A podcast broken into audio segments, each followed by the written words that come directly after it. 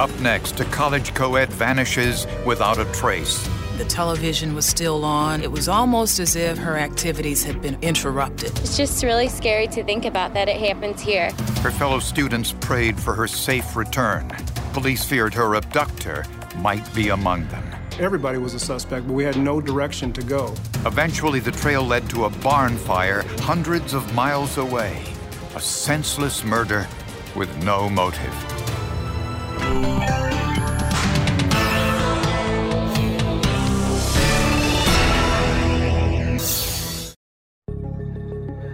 Science played a big part in Olamide Adeoye's life. Ever since she was a little girl, she dreamt of a career in medical research. And she was halfway there, entering her senior year at Illinois State University. Olamide likes science a lot. I could definitely see her going into the forensic field, working in a laboratory, doing DNA analysis. Olamide worked her way through school as a waitress. Friday nights were usually the busiest. So it was unusual when Olamide didn't show up one Friday when she was scheduled. The next day, she didn't answer repeated calls to her apartment and cell phone.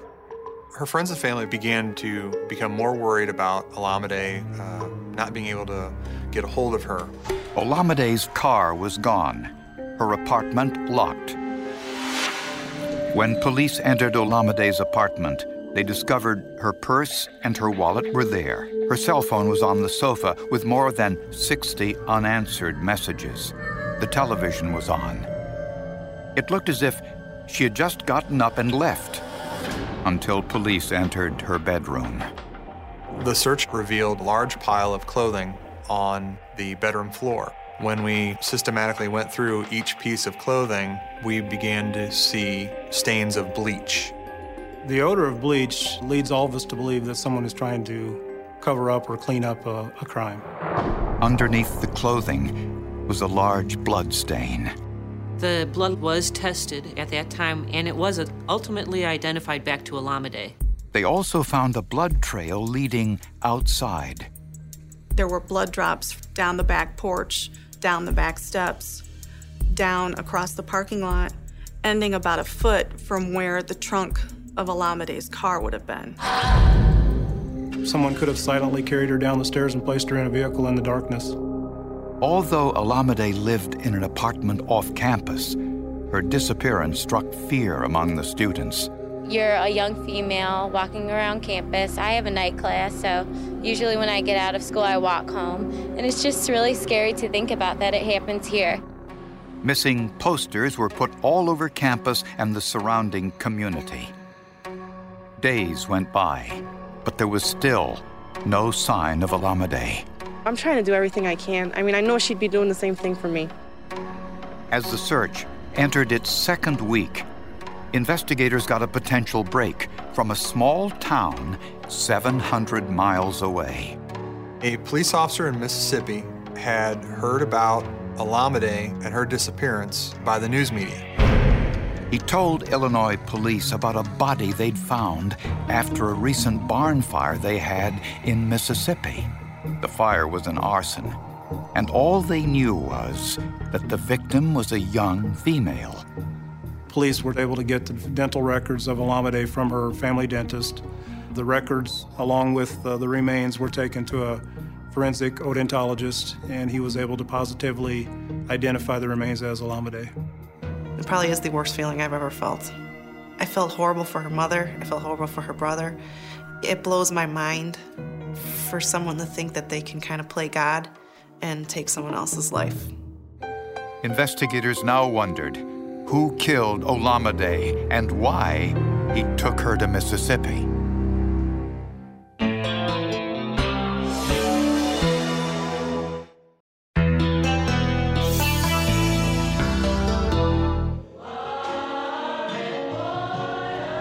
Students and faculty of Illinois State University gathered on campus to remember Olamide Adeoye. She pushed people to be their best. She wanted everyone to be their best, including herself.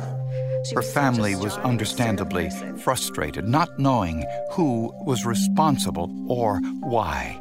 When you think of Olamide, Remember, the young, beautiful woman who had a hunger for knowledge, intelligent, and who wanted to help others. At the autopsy, the medical examiner concluded that Olamide's death occurred long before the fire started. The cause of death, in the medical examiner's opinion, was exsanguination, which means loss of blood due to a penetrating injury. Investigators began their search for the killer by looking into Olamide's friends, associates, any possible enemies, and certainly anyone who had ties to Mississippi. On the night Olamide disappeared, friends said she had a date planned with a new boyfriend. We talked about how she was excited about going out on a date with a gentleman named Partis. Partis was 25 year old Partis Harvester, a criminal justice major at the university. When interviewed by police, Partis claimed Olamide canceled their date at the last minute. Sometime around 10 p.m. Yes, he gave her a call. Yes, pretty exact. Where were you when you called her? At home. You were at home. Yes. That time she told you uh, she changed her mind. Yes. And she ran some movies and decided to just kind of call it a night and stay home. Exactly. Partis denied any involvement in the crime. The fact that she had canceled a date with the guy on the very night that she's last seen alive um, is certainly something that's going to jump out. Another suspect was Olamide's former boyfriend, Andy Foley, a guitar player in a band. The two had recently broken up. They loved each other a lot, but it was definitely hard for them to be away from each other for such a long period of time. But Foley provided an airtight alibi. Andy was actually on tour, and he was actually on the East Coast, and other band members of his verified his whereabouts on the night of her disappearance. Something else happened on the day she disappeared. Olamide told friends about an incident that happened while she was taking a shower in the afternoon. One of Olamide's former roommates, Ashley Todd Martin, had entered Olamide's apartment uninvited through the unlocked front door. This apparently angered Olamide. Ashley's attitude was, Why don't you have your door locked while you're taking a shower? Olamide and Ashley had recently decided to live separately. Olamide didn't want to be around this girl anymore. According to Olamide's close friends from home, this girl seemed to be a bad influence on Olamide, and they were concerned about Olamide's relationship with this girl. I'd heard them have a couple of fights sometimes. You know, I'd be on the phone and they'd be fighting with each other, and it just, she wasn't normal when she fought with her. It wasn't the Olamide that I knew. Ashley Todd Martin vehemently denied any involvement in Olamide's disappearance. But police thought her constant appearances on television newscasts to discuss Olamide were suspicious. It's like I feel bad, I feel guilty, but I'm just glad that you don't have to sit here and wonder whether she's being hurt or tortured or, you know, she's just peaceful now. It appeared to be more about Ashley than about Olamide.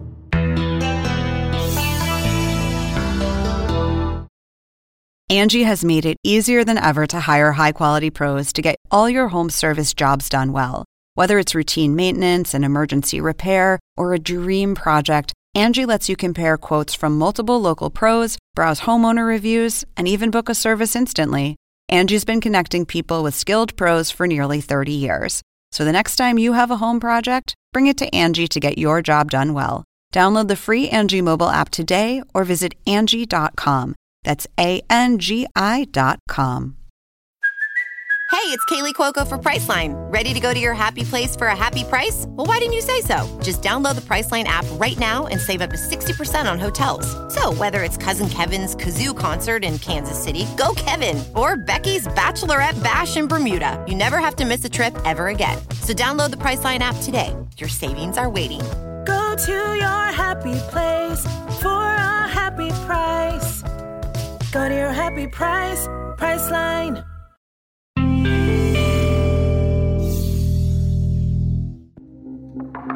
Since there were no signs of forced entry into Olamide Adeyoye's apartment, investigators worked under the assumption that Olamide was acquainted with her killer. An informant called police suggesting Olamide's neighbor might have been responsible. We were contacted by a woman who had seen the news coverage of Olamide's disappearance. This woman was concerned that an ex boyfriend of hers may have been involved in Olamide's disappearance. The man was 27 year old Maurice Wallace. He lived in a building about 100 yards from Olamide's apartment. Though not a college student, Wallace had been living on or near campus for years. Many students remembered him, and not fondly. He would invite himself to parties. People described him as kind of creepy and strange, um, women especially.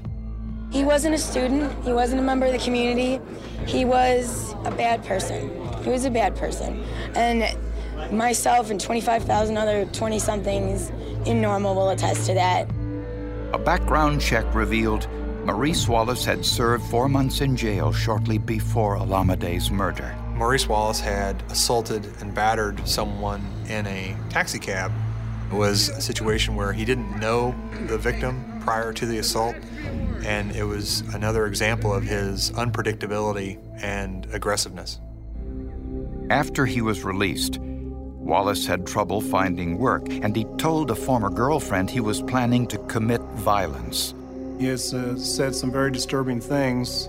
He was going to make a name for himself or be, become a martyr uh, by going out and killing someone. Wallace also expressed his opinions on race. He seemed to have a lot of opinions about society and racism and, and his take on what was wrong with society as a whole. He had indicated that he wanted to marry a Nigerian woman. Witnesses said Olamide and Wallace met once, and that Wallace told Olamide he objected to her dating white men. There was one occasion where he had attended a party and Olamide was there and he was kind of harassing Olamide about her boyfriend. But was this a possible motive for murder? We think he may have been upset with her. You know, she's part of the problem because she's not promoting um, her race. She's a sellout if that's the term that he would use. When police went to question him, he was gone. Neighbors said he hadn't been around since Olamide went missing. He did not have a vehicle, and the fact that Olamide's vehicle was missing, that pointed even more directly towards Wallace.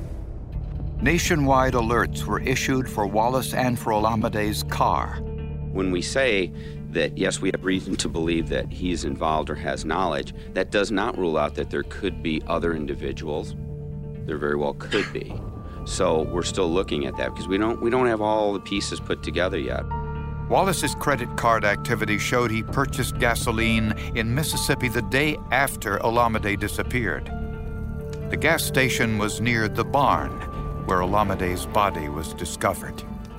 What we hoped to find out was did he purchase gas or an accelerant there that could be used to start the fire? Unfortunately, there were no video surveillance cameras at that gas station. Investigators discovered Wallace did have a connection to Mississippi. Wallace had some connection to Mississippi in that he had some relatives that were there. While investigators searched for Wallace, they also had to search for forensic evidence, and they weren't having much luck inside Olamide's apartment. It's a common misconception that there are hundreds of fingerprints left at every crime scene. And a lot of times you may only find one, or you may find none. Since the crime was committed at night, investigators assumed the killer would have turned off the lights after cleaning up the blood but there were no visible bloodstains on the light switch by the door. That whole area was actually brought into the laboratory. They cut out the wall and the, took the light switch and brought in all of that to us. Analysts viewed the switch plate with oblique or angled lighting. We take various different types of light sources and we bring them in from the side, from the front, to see if we can see anything on the surface itself. And that's where they found a single high quality fingerprint, and it looked like it was in plasma. Not all blood is red or brownish like you would think. There are other components in the blood that are clear. The plasma is a clear substance.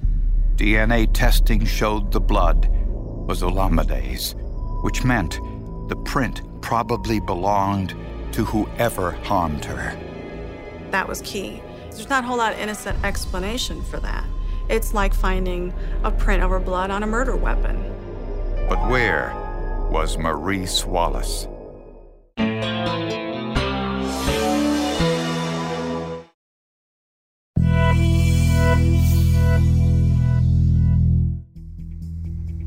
Investigators found a fingerprint on the light switch in Olamide Adeoye's apartment. The print didn't match Olamide's former roommate Ashley Todd Martin or any of the other suspects questioned in the case. But police were still searching for their prime suspect, Maurice Wallace. According to his credit card activity, he was traveling throughout the southern United States. To track him more closely, investigators focused on his cell phone activity. Through cellular phone forensics, we were able to locate very specifically where Maurice Wallace was in real time. When Wallace made a call from a shopping mall in Atlanta, Georgia, police were standing by. When police arrested Maurice Wallace, they found Olamide's keys in his possession, which was a big giveaway at that point. Wallace wasn't driving Olamide's car, he was driving a rental car instead. There was a gas can that was located in his rental vehicle. We suspected it may have been used to start this fire. Wallace denied any involvement in Olamide's murder. Got to go ahead and read you a couple things. I'm sure you've, you know. Where's my attorney? Why am I here without an attorney? You're gonna ask me some questions. Nine times out of ten, whatever I answer is gonna be used against me. So I want an attorney. When police left the room, Wallace was alone. Unaware he was being recorded, he made what looked like a speech to himself. Any sort of insurgency or revolution, you don't just go at the, the oppressor, you go at the, the people who help the oppressor, people who aid and abet the oppressor. Send a message that if you cooperate with these people, we're gonna whack you. This revealed a potential motive for Olamide's murder. We think he may have been upset with her for dating a white man. When police compared Wallace's fingerprint to the bloody fingerprint found in Olamide's bedroom, it was a match. Ten days after Wallace's arrest, police found Olamide's car abandoned in a residential area of Atlanta. Olamide's blood was discovered in the trunk. They also found bloody fingerprints on the rearview mirror. I was able then to powder and lift those impressions and then lift them off of the rearview mirror and then do a comparison. One of these was Maurice Wallace's thumbprint. DNA testing identified the blood as Olamide's. Investigators also found evidence on Wallace's jeans. To the naked eye, it didn't appear that there was anything unusual about them. However, later forensic testing found there was blood on those pants. And that blood was Olamide's. Definitive proof that Wallace was her killer. Police believe Olamide let Wallace into her apartment. She knew him from the neighborhood. Once inside, he may have made a sexual advance and was rejected. He then snapped. He stabbed Olamide, getting blood on his jeans. He wrapped her body in a blanket and put Olamide's body in the trunk of her car. He tried to clean the bloodstains with detergent found in the apartment. But as he turned off the light, he left his fingerprint on the switch plate in plasma and left his bloody thumbprint on the rearview mirror. Then drove to Mississippi to burn her body. He found an old barn, put Olamide's body inside, then set it on fire. The entire barn burned to the ground. Forensic odontology identified her remains, although Wallace probably thought no one in Mississippi would connect this fire to a girl's disappearance in Illinois. In December of 2005, Maurice Wallace was charged with first degree murder. His aberrant behavior didn't end with his arrest. Maurice Wallace was very combative during court hearings. One occasion, he spit on the floor as he entered the courtroom, uh, talking when he was not supposed to be talking, uh, interrupting the judge. Because of the evidence against him, Wallace pled guilty and was sentenced to life in prison. Maurice Wallace is a sociopath. He's evil. He certainly knew what he was doing every step of the way here. Um, he had a plan, he carried it out, didn't have any um, regard to his victim. He was just an evil man that, uh, that did what he told his friend on the phone. He was going to go out and kill somebody and try to make a name for himself. When the victim has been murdered or is no longer alive, the only thing that's left to be able to speak for that person is the evidence itself.